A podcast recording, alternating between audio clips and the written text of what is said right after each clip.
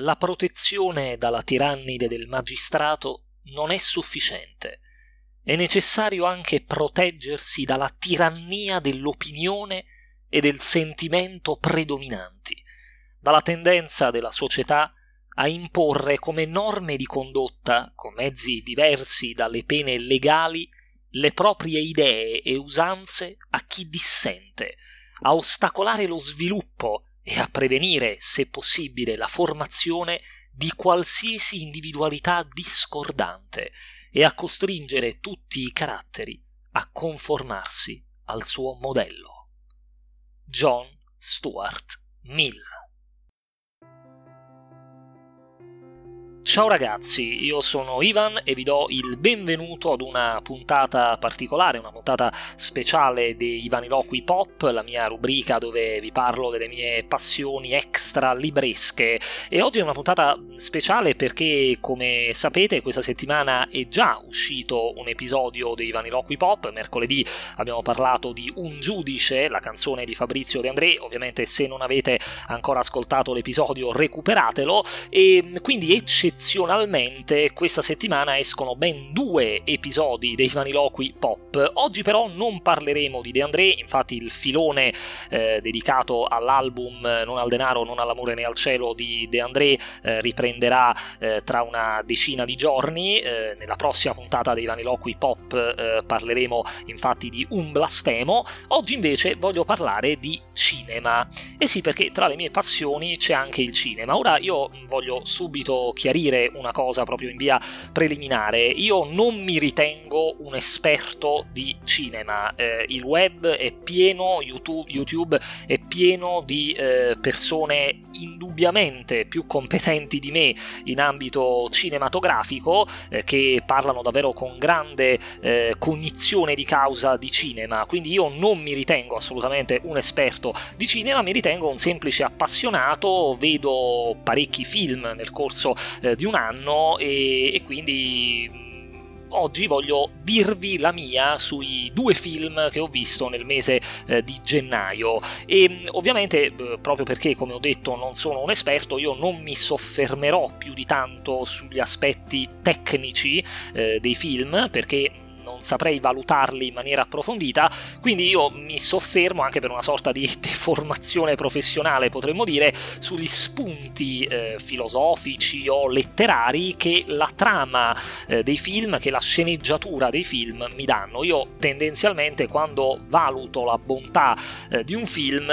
il mio giudizio è fondamentalmente volto a giudicarne la sceneggiatura, perché è l'unico aspetto eh, sul quale mi sento di avere qualche eh, cosa di eh, interessante da dire. Bene, fatta questa doverosa premessa, allora partiamo. Io ho visto eh, due film, come ho detto nel mese di gennaio, che sono Richard Jewell e 1917. Ora, questi due film eh, sono accomunati, secondo me, dal fatto che rappresentano molto bene delle individualità, degli individui che vengono sostanzialmente oppressi eh, e coartati nella loro libertà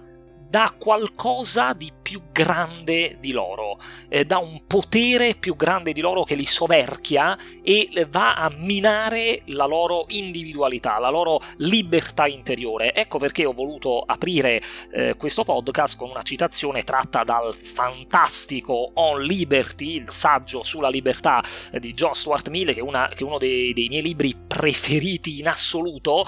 ovviamente sotto in descrizione trovate il link eh, per, per acquistare il libro nel caso in cui non l'aveste letto, fatelo davvero, fatevi questo regalo, leggete John Stuart Mill. E la citazione con cui ho aperto il podcast è particolarmente eh, adatta, secondo me, a descrivere la situazione eh, del film Richard Jewell. Ora, eh, un'altra piccola premessa, io ovviamente eh, per poter eh, imbastire un discorso minimo sensato farò dei piccoli eh, spoiler nel corso di questi episodi dedicati ai film.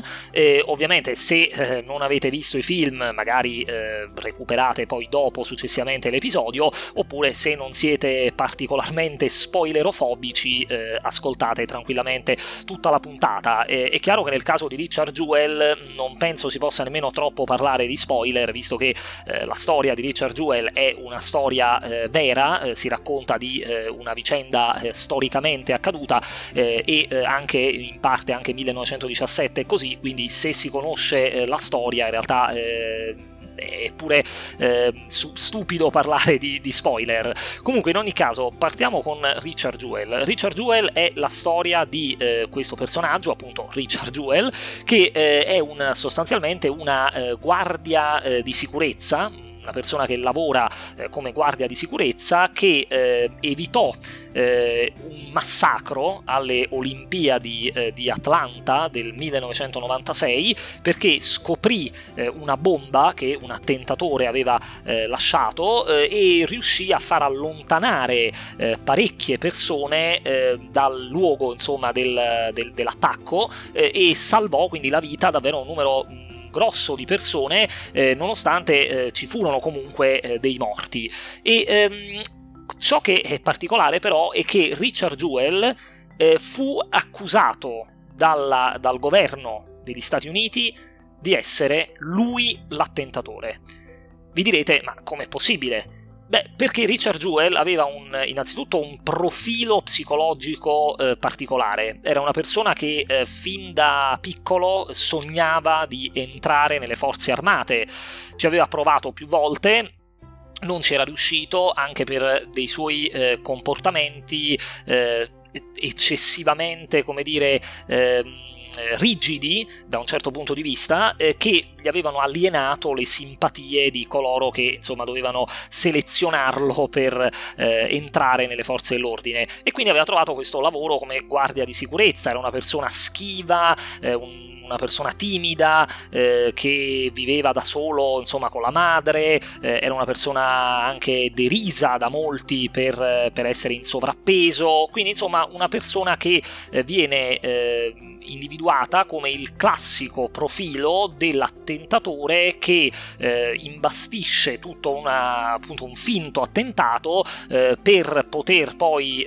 far vedere agli occhi dell'opinione pubblica di essere l'eroe che ha scoperto eh, la bomba. E, e quindi eh, insomma eh, Jewel viene accusato di aver imbastito tutta questa messa in scena per poter apparire agli occhi eh, della stampa, dei media e del paese come un eroe. Ora questo ovviamente non è vero, Richard Jewell non aveva assolutamente eh, messo lui la bomba lì, ma anzi aveva salvato, come, come ho detto, molte persone. E mm, ciò che particolare che viene espresso secondo me molto bene nel film, che è un film, ricordiamolo, di eh, Clint Eastwood e si vede assolutamente il tocco eh, di Clint Eastwood, che tra l'altro è uno dei miei registi e attori preferiti, ehm, durante tutto il film appunto si vede come la vita di questa persona, la vita di Richard Jewell viene completamente sconvolta. Lui entra in un gorgo allucinante in cui eh, anche eh, la stampa, con eh, quindi i media, con metodi del tutto scorretti, eh, c'è infatti una giornalista che addirittura in cambio di sesso ottiene un, delle informazioni private su di lui per poter far per poter sbattere la sua faccia in prima pagina, prima ancora che l'indagine dell'FBI eh, fosse resa nota, fosse ufficializzata. Insomma, tutte queste cose sconvolgono completamente la sua vita. Lui di colpo diventa, eh,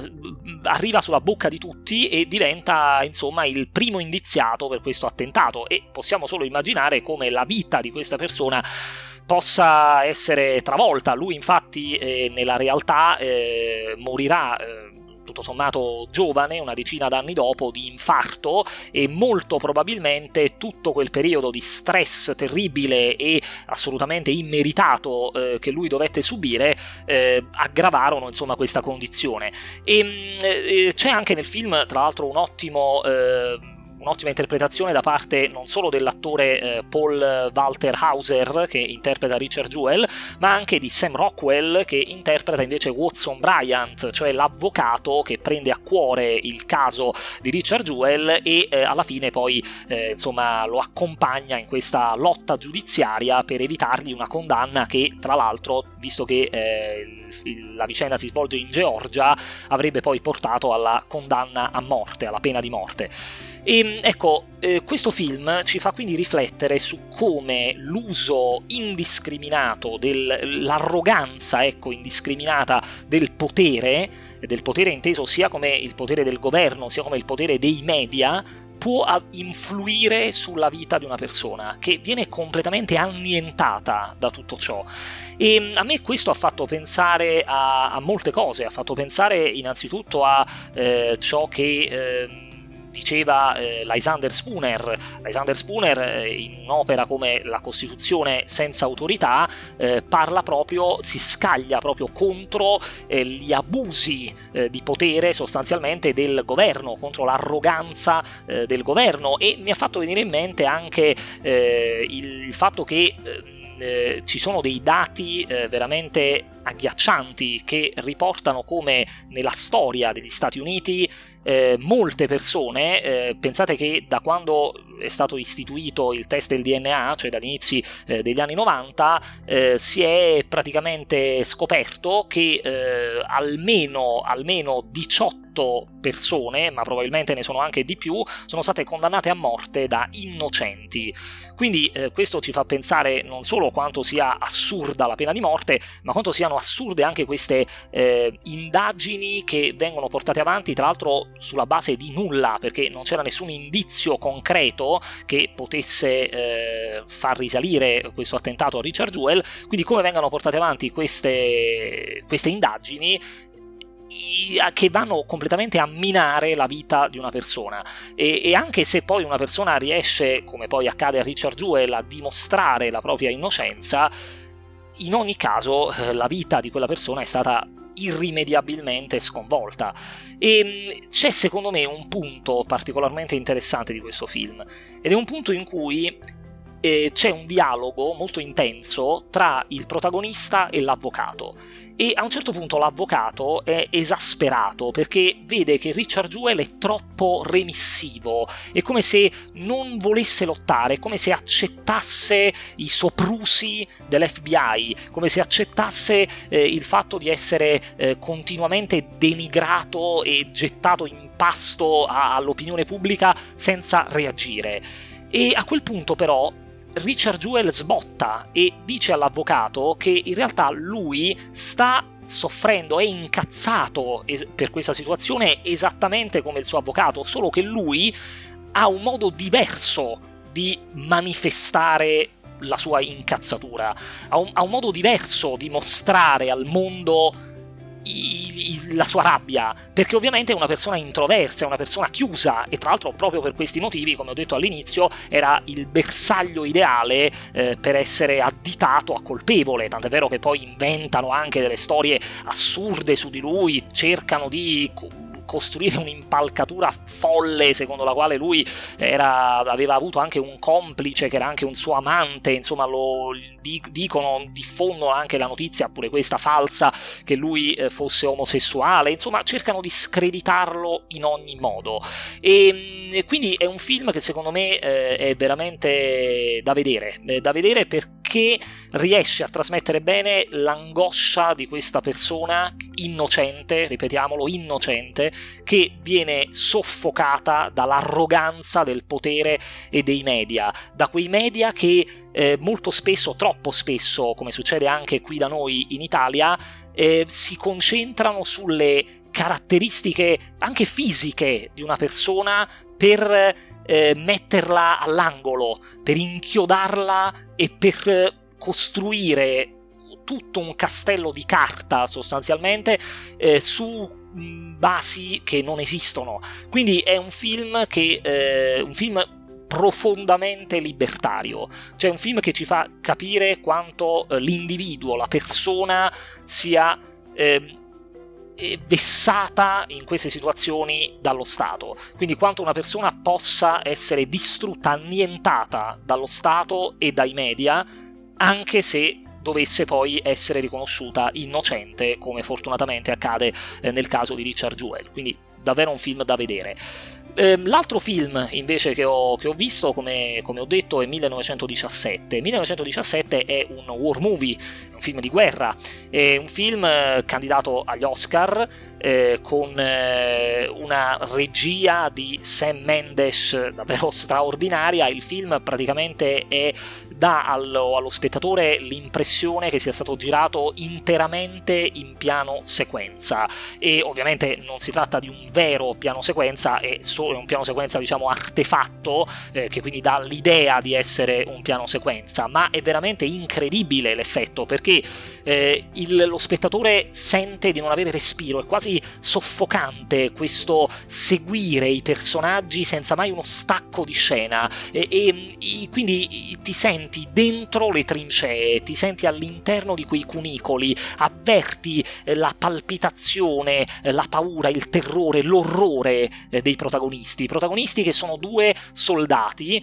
William Schofield interpretato da George McKay e Tom Blake interpretato da Dean Charles Chapman, che due soldati britannici che nel 1917, durante la prima guerra mondiale, hanno l'incarico di andare a consegnare un messaggio ad un colonnello per eh, indurre questo colonnello a ritirare l'attacco che stava preventivando eh, perché eh, altrimenti quell'attacco si sarebbe rivelato un disastro perché i tedeschi avevano solo finto eh, di ritirarsi ma in realtà stavano per attirare il battaglione di questo colonnello in una trappola mortale. Quindi questi due soldati devono andare ad avvertire questo colonnello a fargli eh, per indurlo a fargli sospendere l'attacco e salvare delle vite. La trama è molto semplice molto lineare ma è un film che eh, va visto eh, non tanto, non solo anzi per la trama, ma per eh, la regia innanzitutto, per la fotografia che è veramente meravigliosa e per quella sensazione costante di immersività che l'effetto piano sequenza ti dà.